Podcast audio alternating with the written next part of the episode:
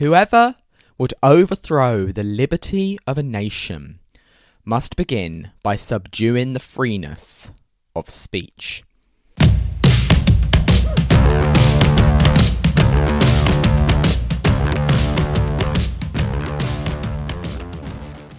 That is a quote from Benjamin Franklin, the founding father of the United States of America.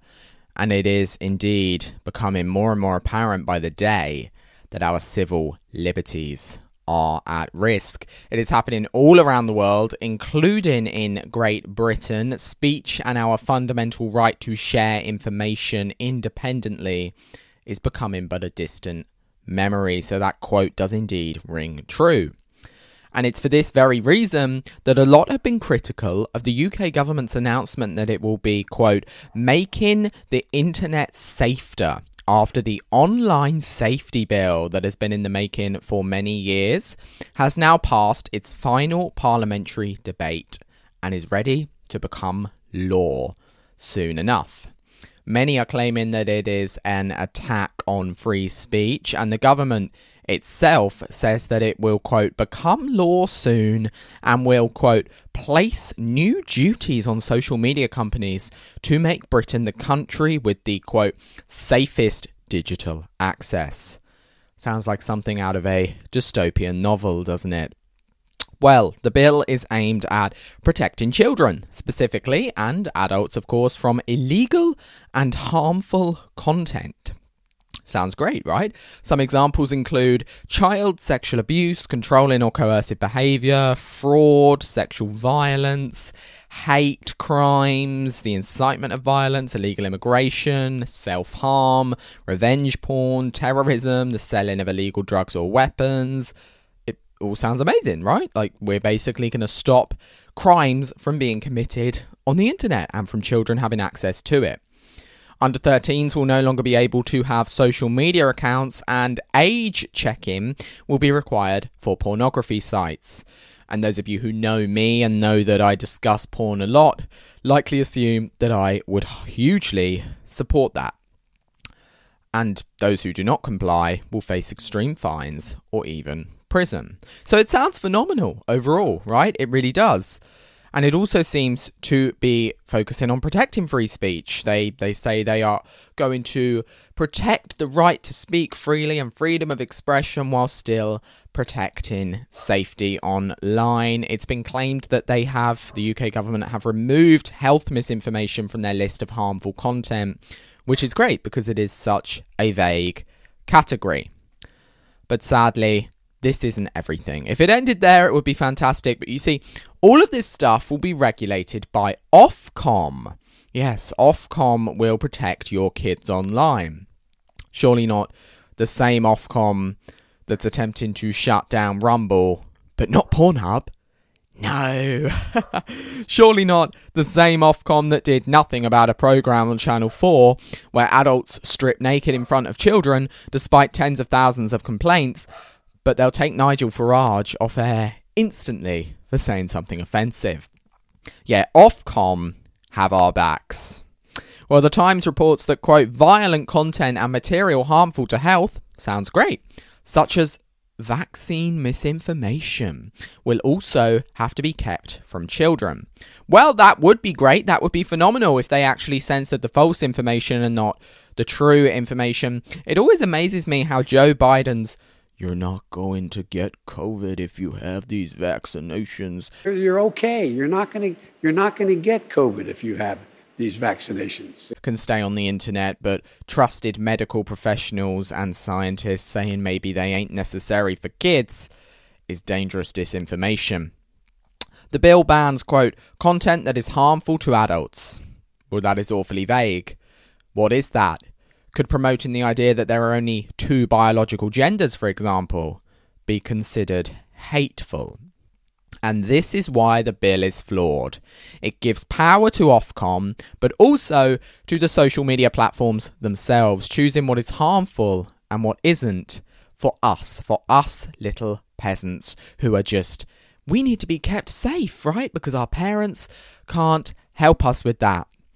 Next week, they could decide that it's harmful to share peer reviewed studies. Oh, wait, That's already happening.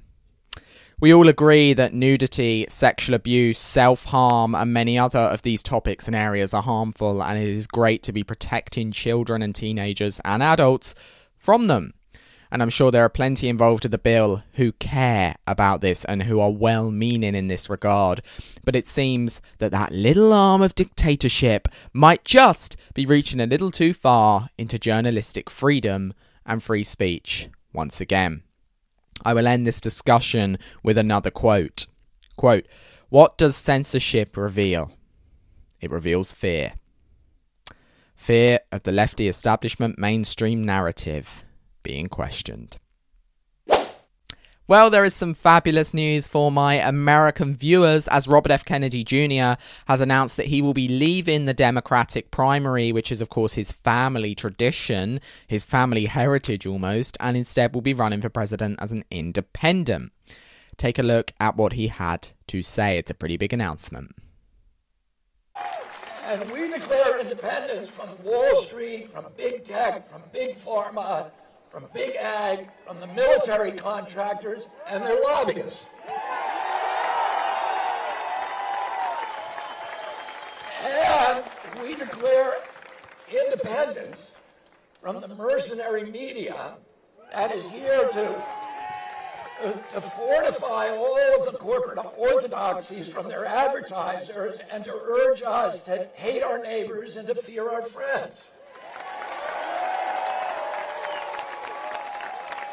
And we declare independence from the cynical elites who betray our hope and who amplify our divisions. And finally, and finally, we declare independence from the two political parties.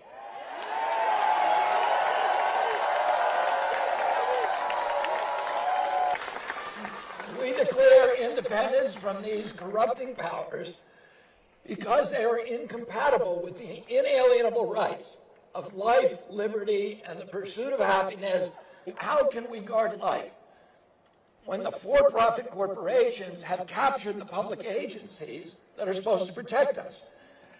How can we enjoy liberty when a surveillance state seeks to hide the truth and to quash dissent?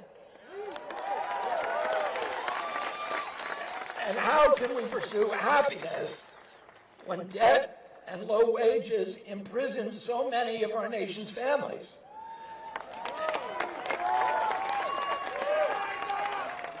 And so I've come here today to declare our independence from the tyranny of corruption, which robs us of affordable lives, our belief in the future, and our respect for each other. But to do that, but to do that, I must first declare my own independence. Independence from the Democratic Party.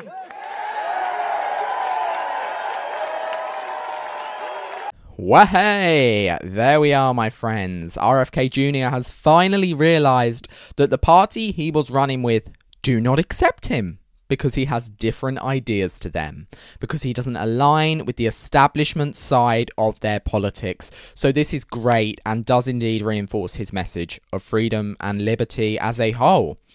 I do also believe that it's a great political strategy, and he will likely now appeal to more conservative style thinkers who are also anti Big Pharma but who wouldn't have voted for him originally as a Democrat. And he will still restore many of his liberal ideas, of course, and therefore will still appeal to some on the left. So while I wouldn't necessarily vote for him, I am grateful for the discussions he is brewing and for the fact that he has finally awakened to the corrupt nature of many Democrats. Will others, like Marianne Williamson perhaps, join him in running as an independent and not just stick with the two party system. Could you imagine if the next president of the United States wasn't a Democrat or a Republican, but a free thinker? Wouldn't that be interesting indeed? Maybe. We will have to wait and see. And on that note, the note of liberty, the note of freedom, May we end the episode there? We are out of time, I'm afraid, but I will be back, of course, on Wednesday at 9 pm British Standard Time on X, formerly Twitter, YouTube, Spotify, Apple Podcasts, and Amazon Music. You can now donate to support me and independent media at the link in the description down below. Buy me a coffee, $5, whatever it may be. That would be much appreciated. I am so grateful for your watching. I am so grateful for your commitment to freedom and to truth, to true media. Have a wonderful, wonderful rest of your week. Thank you so much, my friends.